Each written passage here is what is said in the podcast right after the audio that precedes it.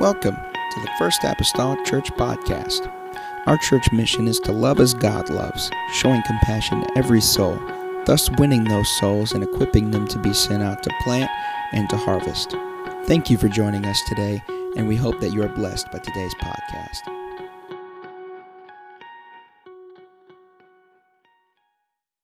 First Kings chapter number 18.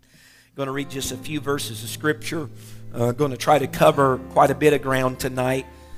Um, I realize this is a character study, and with that, it's hard for me sometimes to remember that, that it's a character study, and I'm trying to really stay honed in on a character rather than grab the whole story and just tell it to you. And so I'm going to try to the best to stay with that, but I may, I may flirt around a little bit, okay? 1 Kings 18, verses 1 and 2. This is our fourth part in our Elijah study. And it came to pass after many days that the word of the Lord came to Elijah in the third year, saying, Go, shew thyself unto Ahab, and I will send rain upon the earth. And Elijah went to shew himself unto Ahab, and there was a sore famine in Samaria. A sore famine in Samaria. We will skip around tonight. We will hit other verses, but thou at least give us a start uh, tonight. And I entitled this uh, this evening, and probably going to understand I'm being redundant, and that's okay because this is Elijah. I'm going to talk to you tonight about obedience is better. Obedience is better, and that is a a thread or a theme that we see with the life of Elijah, his obedience. Lord Jesus, I come to you tonight. God, and I'm grateful, Lord, for your people. I'm grateful, Lord, for this crowd and this showing the people, Lord, on Wednesday night that are interested in your word, interested in the teaching of your word, the dissecting of your word.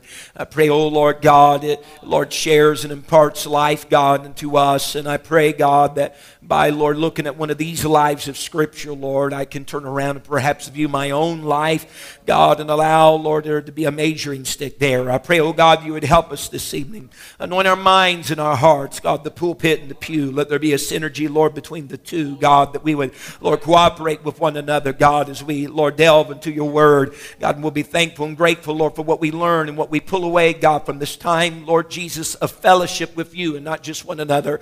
In the lovely name of Jesus Christ that I pray. Amen and amen. Everyone say amen. Amen. You may be seated tonight.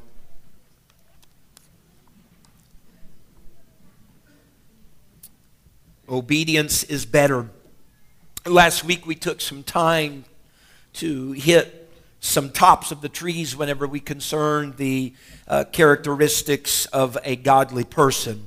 Uh, we introduced some of those last week. If I may go through that list again, just as a reminder tonight, one of the things of a characteristic of a godly person was uh, that waiting element, or what we might know it as being, being patience. Another one was the dependence that we have not upon ourselves, but the dependence that we show upon God. Uh, one of the characteristics of a godly person is their dependence upon God. Another thing is lingering toward or pulling toward uh, more of the spiritual aspects than the natural aspects of this life. Uh, another characteristic was being involved in ministry.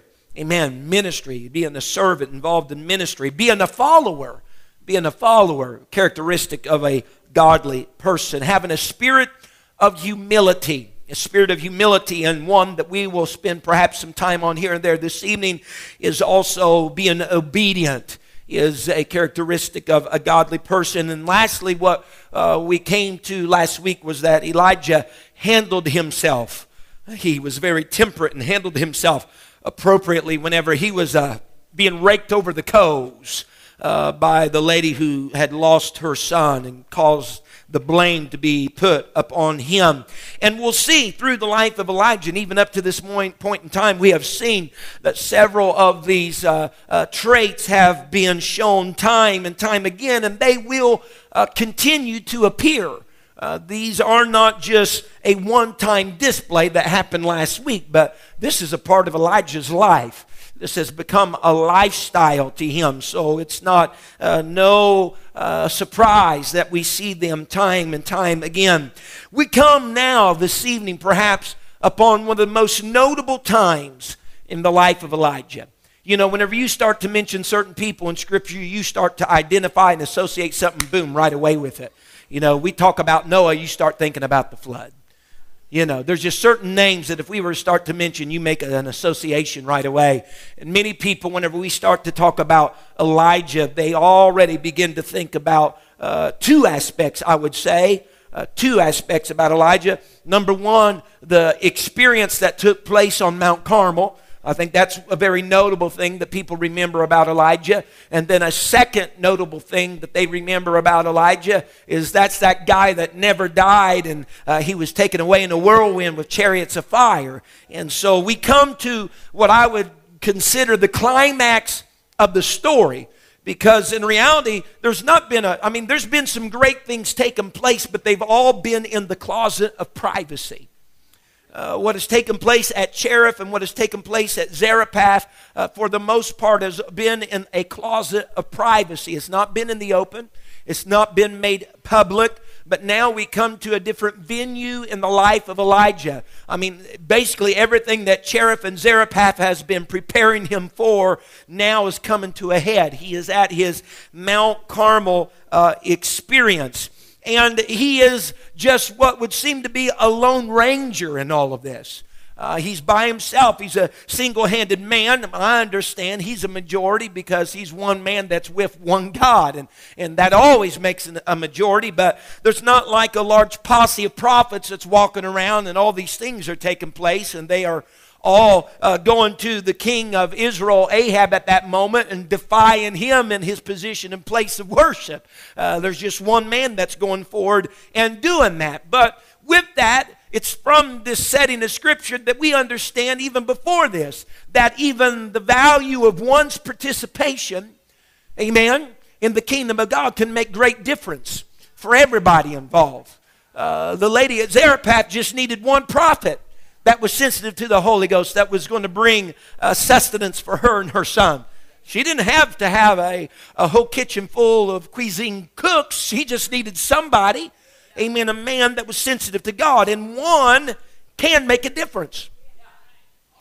With that being said, one, Elijah, who was a man that we started this off with to begin with, one man, one person that is subject to like passions as we are. An individual, one person that has falls and failures, mishaps, doesn't always have it all together. A person can make a difference. Get a little more, more intimate. You. Everybody say me. Everybody say I can make a difference. I can make a difference. One, can make a difference. Just to show how fine that line can be sometimes concerning just one, in 1776, one vote gave America the English language rather than German. We're able to speak English today because of one vote rather over German. In 1845, one vote brought the state of Texas into the Union. One vote. In 1868, one vote saved President Andrew Jackson from being impeached. one vote.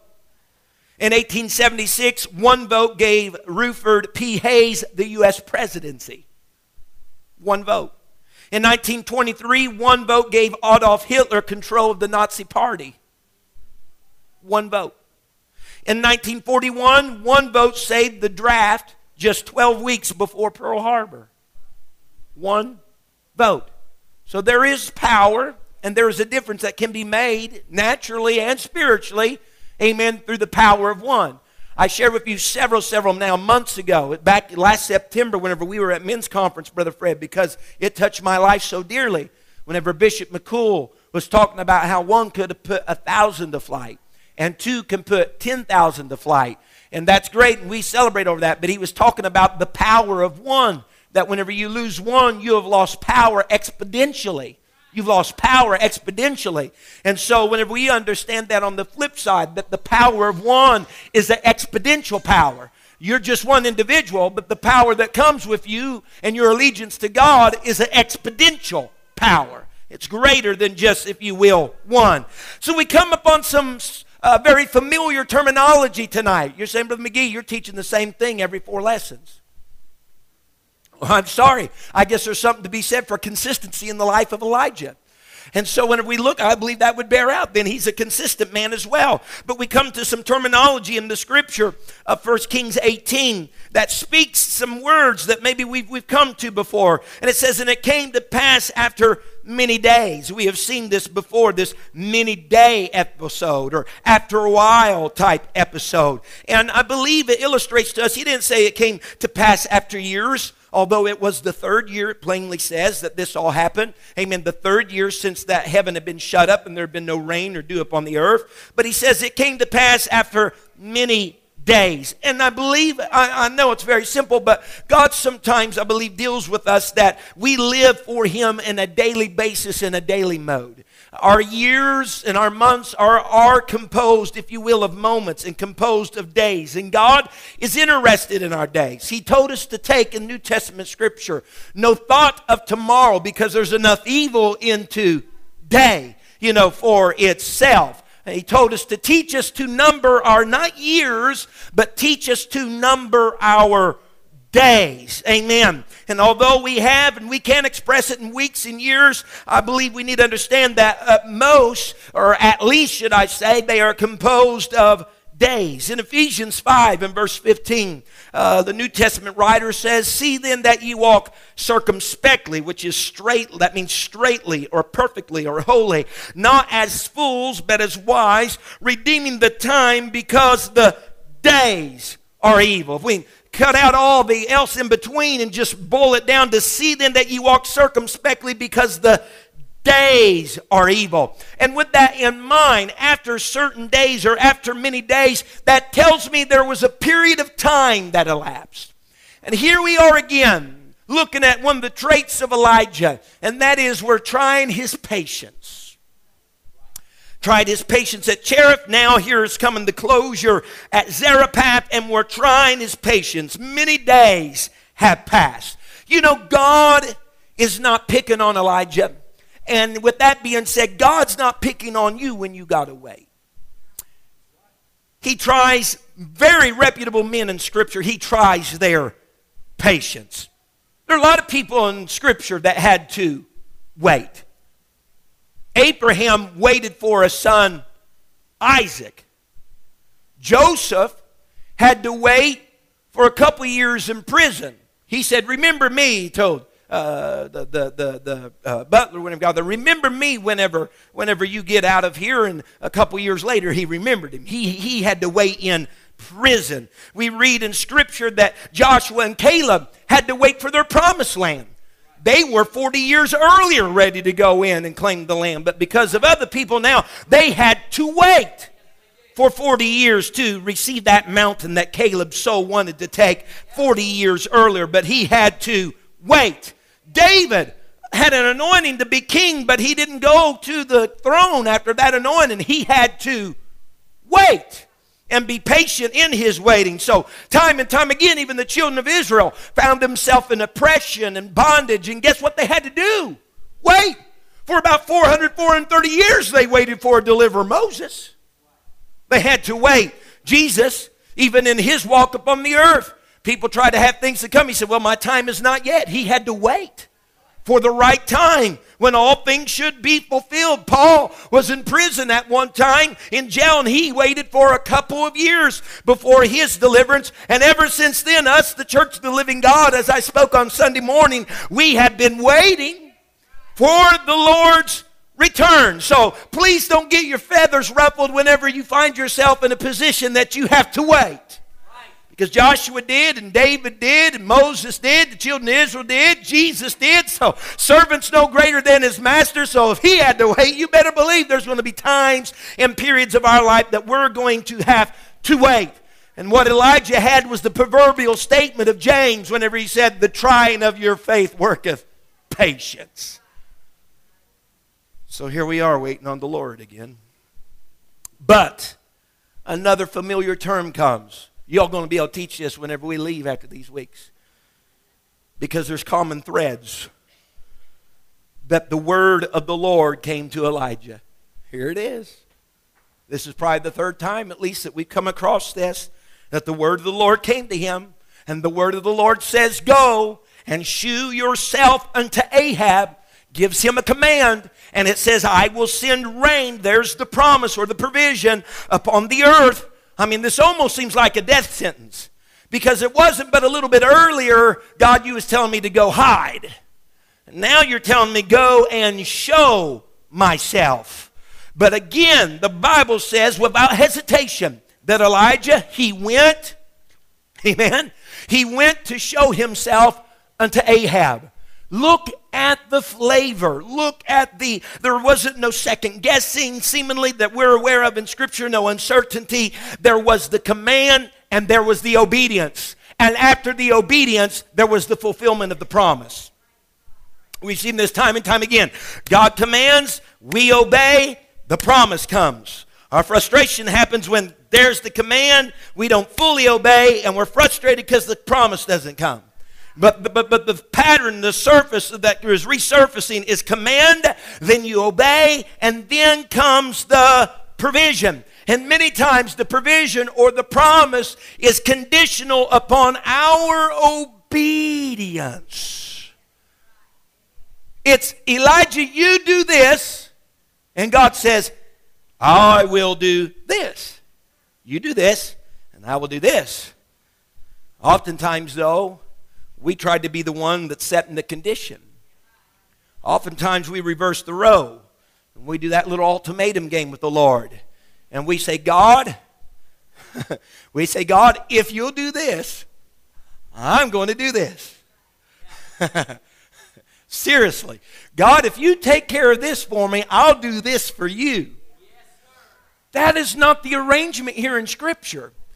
Uh, the, the, the, he, we are not the one setting the condition. He's the one setting the condition, and then the promise will come. It's not, it's not us saying, God, you do this, and then I'll do this. No, it's God saying, You, humanity, do this, and then I, the Lord, will do this. So it doesn't work that way. We, we got things backwards just a little bit. The Bible, if we could go to 1 Samuel chapter number 15 this evening. 1 Samuel chapter number 15. I don't want to get things backwards. Amen. In my relationship, uh, Elijah is trying to teach me some things, not to get it backwards. 1 Samuel 15 and verse number 18. The Bible states these words. This may be a familiar story to some. And the Lord sent thee on a journey and said, Go and utterly destroy. This is uh, Samuel. He's speaking unto Saul. And the Lord sent thee on a journey and said, Go and utterly destroy the, the, the sinners of the Amalekites and fight against them until they be consumed. Wherefore then didst thou not, look at this, wherefore did, then didst thou not obey the voice of the Lord, but didst fly upon the spoil, and didst evil in the sight of the Lord. Samuel said, I told you to utterly destroy the Amalekites. He said, But what is this? You, you have not obeyed. You have not obeyed the voice of the Lord. And Saul said unto Samuel, Yea, I have obeyed the voice of the Lord, and have gone the way which the Lord sent me, and have brought Agag, the king of the Amalekite, and have utterly destroyed the Amalekites. Now, first of all, I don't, I don't know where Saul's getting off here, that he obeyed the Lord whenever he follows that up and says, I brought the king of the Amalekites. Now, what part of utter destroy do you not understand? And I know that's, that's possible. I know it because some people don't understand no. Okay? So I am absolutely 100% fluent that it's possible for someone just not to get what utter destroy means and keep a king of Agag. And so it was with Saul. And verse 21 But the people took of the spoil sheep and oxen of the chief things, which should have been, look at this, which should have been utterly destroyed to sacrifice, look at this, to sacrifice unto the Lord thy God in Gilgal. Now they was thinking here, man, this is going to be really good.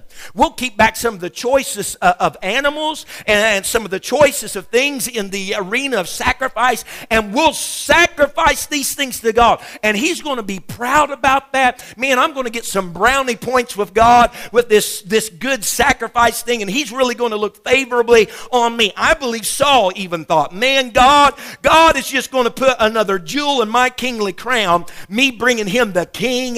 Amen here of the Amalekites. Man, I'm going to get in good with God. But I want to understand. Verse 22 And Samuel said, Hath the Lord as great delight in burnt offerings and sacrifices as in obeying the voice of the Lord? Behold, to obey is better than sacrifice, and to hearken than the fat of rams. What we get to here in the scripture of 1 Kings 18 that we have come to tonight is that there are varied and varieties of people. There are people that will be the nonconformists, the, the dis, just flat out disobedient, who would be typical of the prophets of Baal and the prophets of the grove that we see on Mount Carmel. The Jezebels, that man, I'm just absolutely against God. There's no, no doubt in my mind. But then there are the people that are trying to walk the line of the mediocre because they believe that their relationship can be salvaged because they have good sacrifice unto God.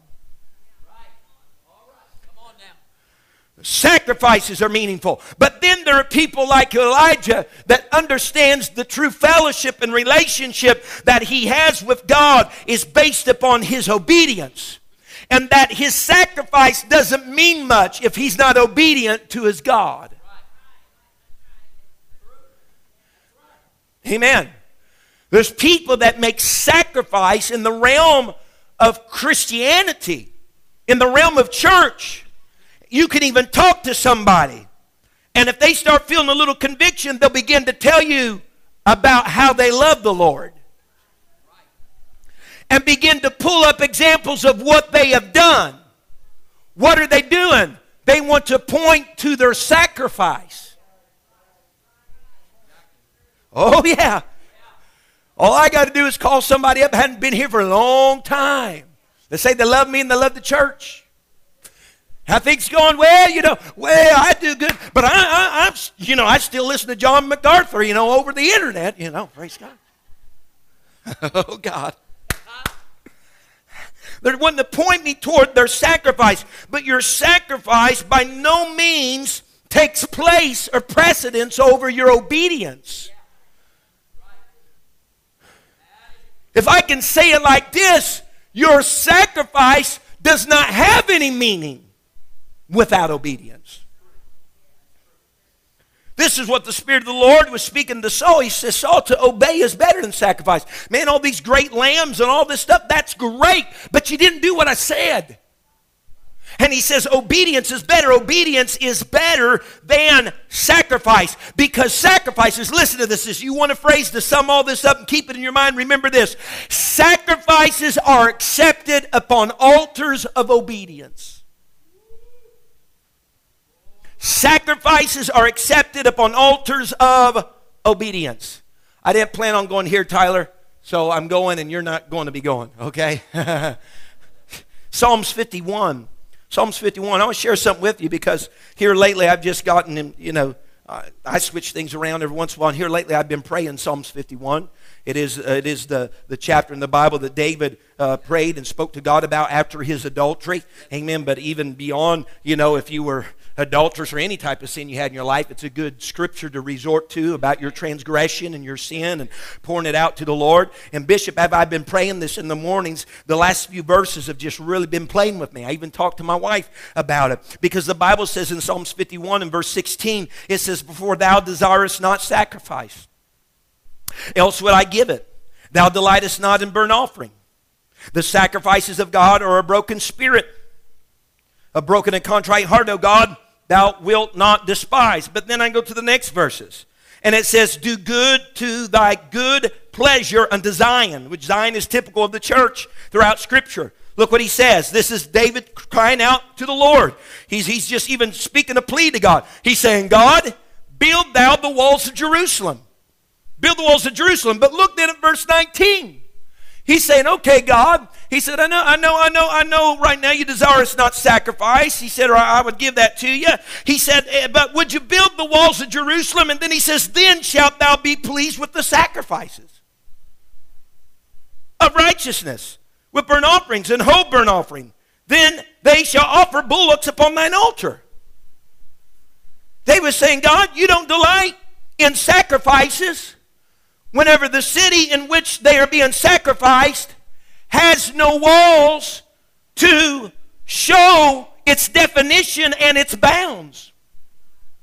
In other words, whenever they had walls, whatever was within the walls was the city, whatever outside the walls was the country. Within the walls was civilization, outside the walls was the wilderness. But if there were no walls, you didn't know where the city ended and the wilderness began. and David's saying, Lord, you don't really care much about sacrifice right now because we don't know where the limits of the city is. He said, But if we can get the definition of where the city is of Jerusalem, you'll be willing to accept sacrifices now. And whenever the limits of the city are set out, that tells me how far I can go. All right. Someone say amen. And whenever there's something telling me how far I can go, I'll skip over, call it a rule, a regulation, whatever you want. Then that calls me to a place of either being obedient or disobedient because there's something defining that now.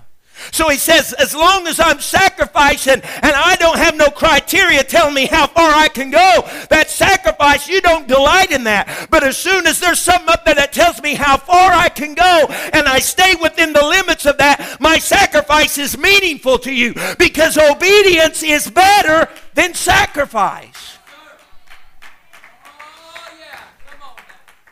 Now, that was a pit stop. Didn't plan on going there, but that was just prayer time with Paul McGee. Amen. Hallelujah. That's been bothering me for the past few mornings whenever I got to that. So Elijah is told first to go hide himself. Now he's told to show himself. Now here's what's so peculiar about this, and this is the way that God operates. He's told to hide himself probably when he would rather stay out in the open, and he was told to show himself when he would probably rather hide. Because now for three years, Ahab has had people searching all over the kingdom for this prophet because we're going to take his life. Jezebel has killed the prophets of the Lord. and now, in the moment when he would rather probably be hiding, God's saying, Show your face. See, it, it doesn't always, our ways are not his ways. Our thoughts are not his thoughts. Whenever, whenever we think we should go, that's probably when he's probably wanting us to stay. And when we're wanting to stay, that's probably when he's wanting us to go. Amen. But evidently, something that Elijah proved in his life is that he was a man of his word. In 1 Kings 18, verse number 15, we'll get there. A story comes. Elijah then is on his trip and his journey to go show himself to Ahab. And on his journey, Ahab has a right hand man of his by the name of Obadiah. Things have gotten really bad in Samaria. There's a drought, there's famine. Uh, their livestock and everything are suffering as a result of a lack of rain. So Ahab told uh, uh, Obadiah, You go one direction, I go the other. We need to see if we can find some grass uh, for the livestock so that they won't die. So as Obadiah goes one direction, ordained of God, he runs into Elijah. And Elijah speaks into Obadiah. And Obadiah recognizes, Is this, a, art thou the Lord Elijah? And he says, Yes, I am he. And he says, You go tell Ahab that I'm here. And I'm ready to see him. Well, Obadiah saying, You want me to go tell Ahab that I have found you? And you've been absent for three years. We have people scurrying all over the land to find you. What's to say that if I go tell him this, that you won't just disappear and then my life is going to be in my very own hands? But the sounding words of Elijah in the end of verse number 15, Elijah said unto Ahab, As the Lord of hosts liveth, because Obadiah really throws some things out toward him. He says, This is what you basically was saying, this is what you want me to say, that you are here and that you want me to tell the Lord that you're going to show up and you're going to talk. He said that about three or four times. You want me to tell him this? Yes. And he said, As the Lord of hosts liveth before whom I stand, I will surely shew myself unto him today. He wasn't just a man of his word, but importantly, he was a man of God's word. Now look at verse number eight concerning Obadiah. Look at verse number 8.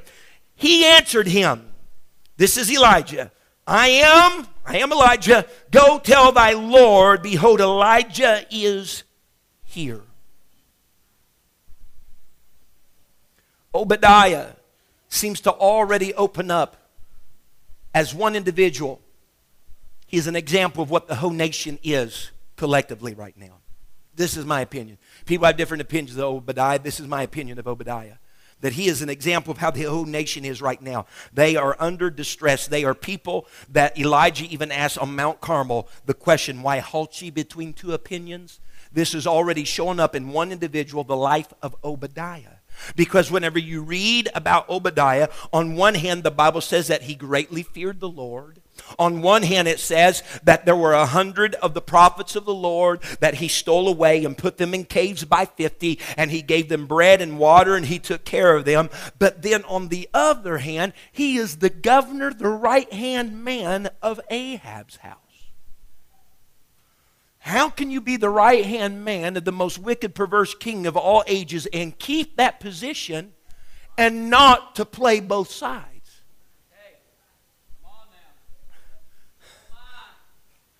So I'm already seeing through the example of one individual really a little bit of a flavor of how the whole nation is. And Elijah even already begins to point some of this out he already begins to point out that Ahab is Obadiah's Lord. Look at it there in verse number 8. He answered him, I am, go tell thy Lord. Go tell your master.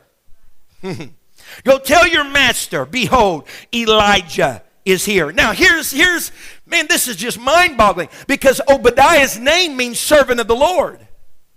But he's not living up to his name. Now, Brother McGee, that can't be so, could it? I mean, Judas in New Testament scripture, his name means praise. Same as the Old Testament, hey man, Judah. But he didn't live up to his name either. So here's Obadiah, supposed to be a servant of the Lord. Yet we understand through the words of Elijah, he is a servant of his Lord and master Ahab. I mean, there's almost like a blanket being just ripped off the situation here. Uh, the Lord stated in New Testament scripture, if you're not for me, you're against me. If you don't gather with me, then you are doing some scattering. So there's two different individuals that come to play right here. We have Elijah Jehovah is my God. We have Elijah, Jehovah is my God. He is a servant of the Lord. We have Obadiah, who means uh, I am a servant of the Lord, but who is a servant of a ruthless, wicked, perverse king. He's serving in a capacity as a governor to Ahab, who has some job requirements and responsibilities that no doubt is going to cause him to compromise some of his beliefs. How can he keep the job? Ladies and gentlemen, you cannot be just think that you're going to be among iniquity and you're going to pull iniquity all up to your level every time. Didn't work for Lot. He didn't improve Sodom and Gomorrah. Sodom and Gomorrah demoted him. He was brought into its web. He almost and ultimately did lose his family as a result. Look at the scripture, 2 Peter chapter 2 and verse number 7. The Bible speaking, when it says just Lot, it's speaking of his former state prior to Sodom and Gomorrah. And delivered just Lot, or if you want to look at it this, delivered just Lot. okay. Delivered just Lot, vexed. The word vexed means to labor down or oppress. Delivered just Lot, vexed oppressed with the filthy conversation of the wicked. What? The filthy conversation of the wicked was getting to him. It was vexing him. It was wearing it da- him down. It was oppressing him. Verse 8 For the righteous man dwelling among them, in seeing and hearing vexed, he's being worn down. He's being oppressed. It oppressed his righteous soul from day to day with their unlawful deeds. He couldn't go to Sodom and Gomorrah and lift them up to his status. He went there and he was brought down to their status. And from the result of all this, his wife looks back. She turns into a pillar of salt. His two daughters make him drunk. The firstborn go and lay with him the first night. Amen. And has, has a child conceived in her womb. The younger goes in the second night after making daddy drunk and has a child conceived in her womb. And from the two incestuous relationships with their daddy come forth two groups of people. The firstborn being the Moabites, from the younger being the Ammonites, who give Israel, the nation, constant havoc all of their days. But I ask you the question then this evening where do you think those daughters even got the idea to lay with their own father? Sodom and Gomorrah was littered with such activity taking place within its confines. And I believe tonight that what gave them the idea was because of where their abode had been, and they didn't bring it up to their status, they rather came to the status of it. Amen. Now, back to the people that want to point to their sacrifices. Let me tell you, If people have to tell you that they love the Lord, it's usually a result from not being able to show you and demonstrate in their life, and I'm not talking about sacrifice, in their life that they love the Lord. Because, see, they got to try to bring something on the table. Because why? There's conviction, there's guilt, there's shame. So we go to Mount Carmel. I'm going to talk about that just a little bit. Maybe, if I can get there. We go to Mount Carmel. We come to this mountain. It is typical through Scripture, not always, but more so typical through Scripture, that revelation occurs on the mountains. Revelation. Abraham had a new venue and opening and revelation of his God with Isaac on Mount Moriah in Genesis 22. Moses met with God on Mount Sinai. It was there that all of that divulging of the Ten Commandments, and not only that, the pattern to the tabernacle in the wilderness took place up there. Revelation took place on the Mount of Sinai. It is Elijah here, his encounter with the prophets of Baal and the priests there. There is a revelation that's taken place then on this mountain. We even see that God or, or Jesus on the Mount of Transfiguration, revelation takes place up there on that Mount of Olives. Anybody that witnessed and gathered at Mount Calvary Honey, there was a revelation that was unveiled and took place up on that mountain as well. Carmel. And I want you to understand this, and I'm diverging here for a little bit tonight, but please bear with me. We're gonna, I'm going to look further into this somewhere down the road. But Carmel is a Hebrew word that means, Brother Pastor Bishop, whoever you are. call me whatever you want. Just call me one of these days for dinner and call me gone, right? Um, in the Hebrew, that word means a garden land a place of fruitfulness or fertility. It comes from karam, which means to tend vines or a vineyard. Man, there were some things start snapping my mind today. And I know we've touched this a thousand times. Touched my mind today concerning prophecy. Said you was a burn over field. He said, but this was a garden land a place of fruitfulness and fertility. He said, You're a dilapidated vineyard. He said, But this is a place of vine tending, a vineyard. And I want you to understand something. I, am kind of doing a little association here with the biblical Mount Carmel and our Mount Carmel because I think there is absolutely legitimacy here. That the Mount Carmel of Scripture in that place, you could have a commanding view in, in a lot of directions. I know we're not on a, a, a literal mountain. They said you could have commanding view from, from various directions. And Carmel, Mount Carmel, was so important in the Old Testament scripture for the military and for ge, uh, geopolitical reasons that whoever held or had Mount Carmel controlled the northern half of the nation, which was the majority whoever had Mount Carmel. Furthermore, whoever controlled worship that took place on Mount Carmel controlled the nation spirituality. I'm just talking to us tonight concerning our city, Mount Carmel. And I believe that with as it is in Scripture for their Mount Carmel, so it is with ours. I've been praying a lot about spiritual things concerning our community and city here lately. Amen. And asking God to help me and give me wisdom, knowledge, and understanding and revelation concerning this. But I believe, Bishop, that if we can control worship in Mount Carmel, that we will control the city in its spirituality around here.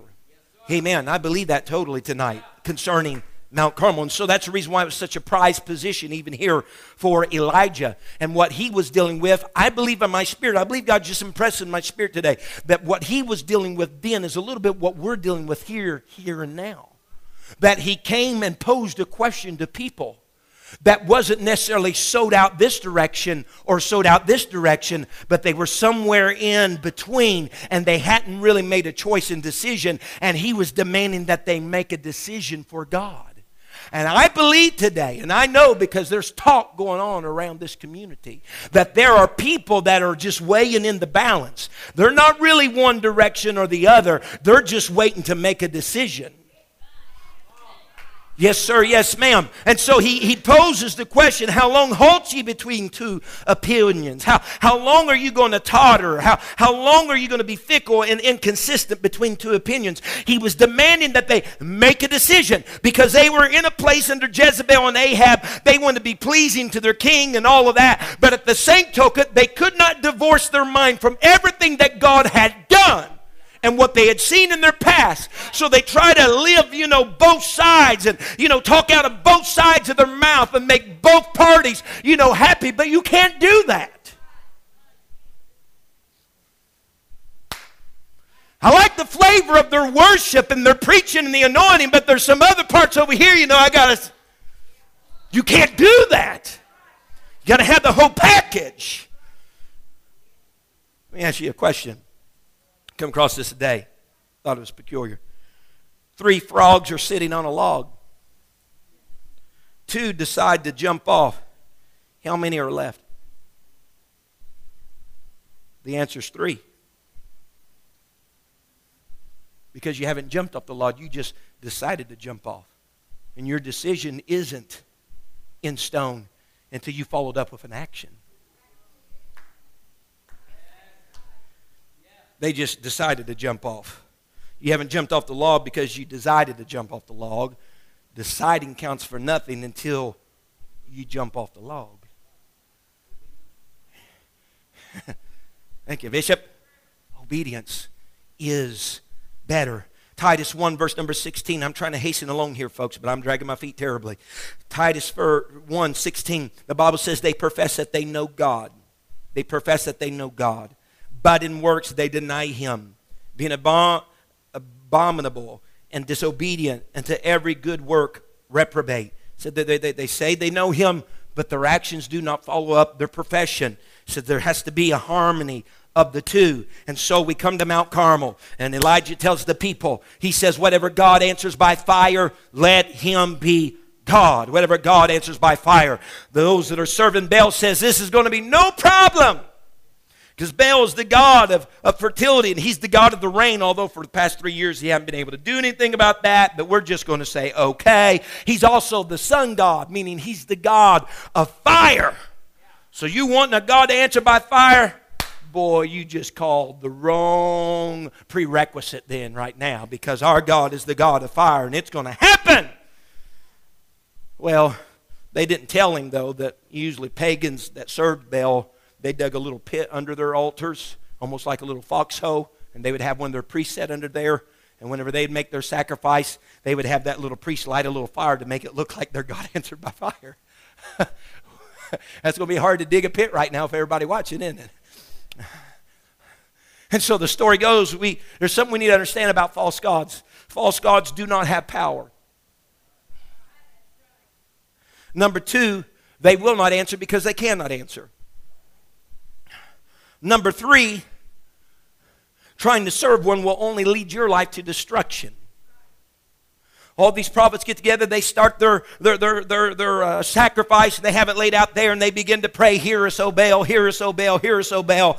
And you know, you can see according to Scripture that there was probably a good six hour time frame that they were being repetitious with their prayer. Hear us, O Baal, hear us, O Baal, hear us, O Baal, hear us, O Baal. Well, he don't have any power, and he's not going to answer you because he cannot answer you. Uh, Psalms 115, and I'm not going through those verses, brother, but Psalms 115 speaks of those idols. Eyes they have, but they cannot see. Ears they have, but they cannot hear. Hear. Mouths they have, but they cannot speak. Noses have they, but they smell not. In other words, they're dead. They can't do anything. They have all these per se appendages, but they cannot act upon them all them. So they have a mouth, but they cannot respond to you. And so is everyone that worships like unto them. So here's all these people, they're crying down for Baal. And the Bible tells that Elijah, man, here's the real human side of Elijah. He starts making fun. I don't know what overcame him, you know, a real spiritual moment. And because nothing's happening, oh, perhaps your God is asleep. Perhaps he's on a journey. There's even some rendition of the Hebrew words there that speak that maybe your God is off somewhere relieving himself. you want to talk about the comical side of the prophet? Here's his humanity side, man. He's making a little jokes around. And after that, man, they really worked up in a frenzy. Here is so bound. They began cutting themselves and bleeding out on themselves and working them up in a great, just a frenzy, just going crazy. And you call us crazy. They were mutilating their body, cutting, mutilating. Because whenever you follow false gods, it will lead to personal destruction and ultimate destruction. Because in the end, those same prophets that were destroying themselves through mutilation for this false God lost their life for their false God.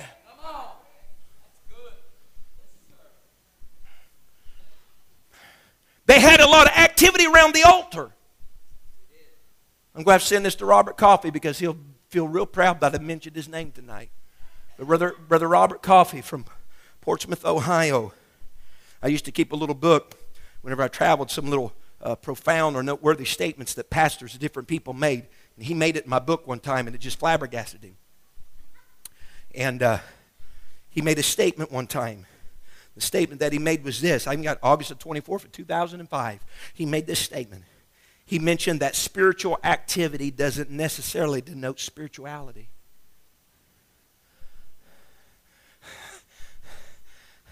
Because around the altar, there was per se spiritual activity taking place. And they were chanting, they were praying, they were in a frenzy. I don't know about the mutilation, okay? Uh, but they were taking all this. There was a lot of activity going on. But that didn't necessarily denote spirituality.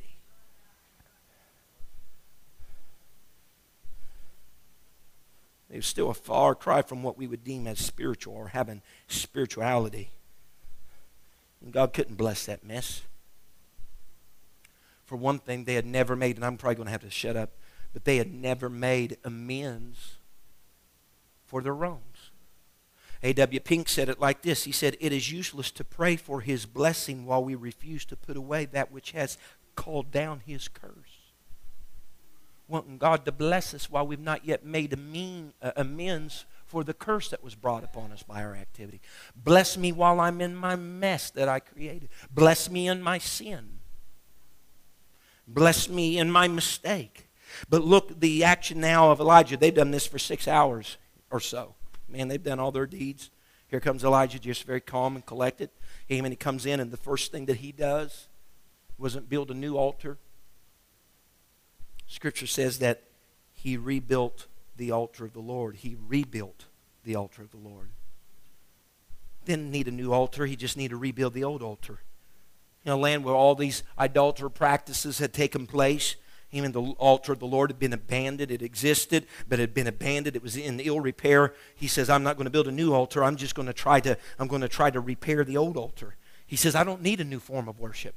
I just need to restore this old form right I just need to restore the old altar. And so he gathers together 12 stones that was indicative of the 12 tribes, which is speaking, uh, speaking just, just volumes right now at that moment because he brings the 12 stones together to build up this altar.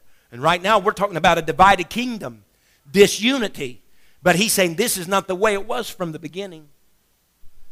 This was one nation, 12 tribes that, that stood together and came together. This was a unified thing. And, he, and he, he set the wood in order and he put the sacrifice upon it. And then he had some people to go get four barrels of water and pour it on the sacrifice and the wood and the stones. He, he dug a trench around about the altar and he had them go get those four barrels three times, 12 barrels of water.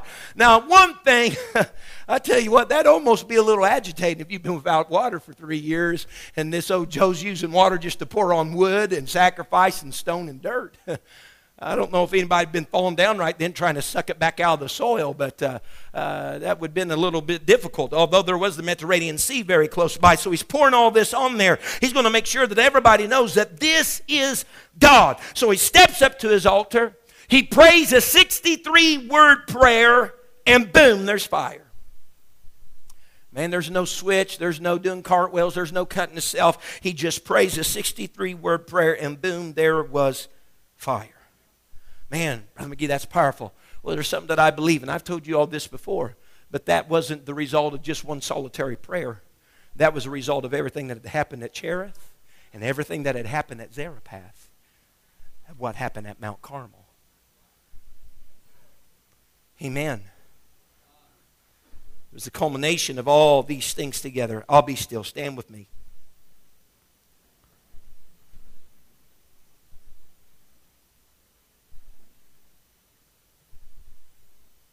But I really need to finish, but you're going to stand and help me. I don't. Everybody, someone's about ready to sit down. In verse 17 and 18 of 1 Kings 18, the Bible says, And it came to pass when Ahab saw Elijah that Ahab said unto him, Art thou he that troubleth Israel? You're the troublemaker, Elijah. And Elijah answered to him and said, I have not troubled Israel, but thou. You're the troublemaker, Ahab. And thy father's house, in that ye have forsaken the commandments of the Lord, and thou hast followed Baalim. So Ahab says, Elijah, you're the troublemaker. Elijah says, Ahab, you are the troublemaker. Why? Because you forsook the commandments of the Lord. And as a result of that, you haven't seen any of the manifestations of God. The reason why Elijah seen what Elijah seen on Mount Carmel, I believe, is because he kept the commandments of the Lord. The Bible states plainly in John chapter 14 and verse number 5, it says, If you love me, keep my commandments. Skipping down to 21, it says, And he that hath my commandments and keepeth them, he it is that loveth me, and he that loveth me shall be loved of my Father, and I will love him and will manifest myself to. I manifest myself to those who are keepers, who are obedient. I manifest myself to those who are obedient. So the reason why the fire fell on Mount Carmel on your altar, Elijah, is because you were an obedient man, and your obedience then brought a manifestation of myself into you. Elijah goes to prayer. The first thing he did was came near he calls upon the God of Abraham and Isaac and Jacob, which were the covenant names, that God had a covenant with his people. He's trying to tie a nation back in covenant with their God. So he calls upon the God of Abraham, Isaac, and Jacob. And there are three motives, and I'm closing. There are three motives, really, of the prayer of Elijah. If you read it in verses uh, uh, 36 and 37, whenever you read that, the motives of Elijah's prayer is this God, let it be known that thou art God Number two, let it be known that I am not just your servant, but your obedient servant. And number three, let it be known that you are the God that has redeemed this people. You are the one that has changed their mind and can bring them back and turn them back to a place where they need to be with you. Because before there could be any amends made, there had to be a sacrifice made. And fire had to fall. It was either going to fall on the wicked and the guilty or it was going to fall on a substitute. And that's what that bullock provided on Mount Carmel a substitute. And whenever it fell, amen, upon that substitute, God says, now we can have reconciliation between me and thee if you'll accept this. Amen. I've spilled a bunch, amen, all over you here this evening. Hallelujah. Let's bow our heads tonight. God, I come to you this evening. Thank you for listening. If you would like more information about our services and activities, you can find us on Facebook, Instagram, and Twitter with the username FACMC. Again, that's FACMC. Thank you and have a blessed day.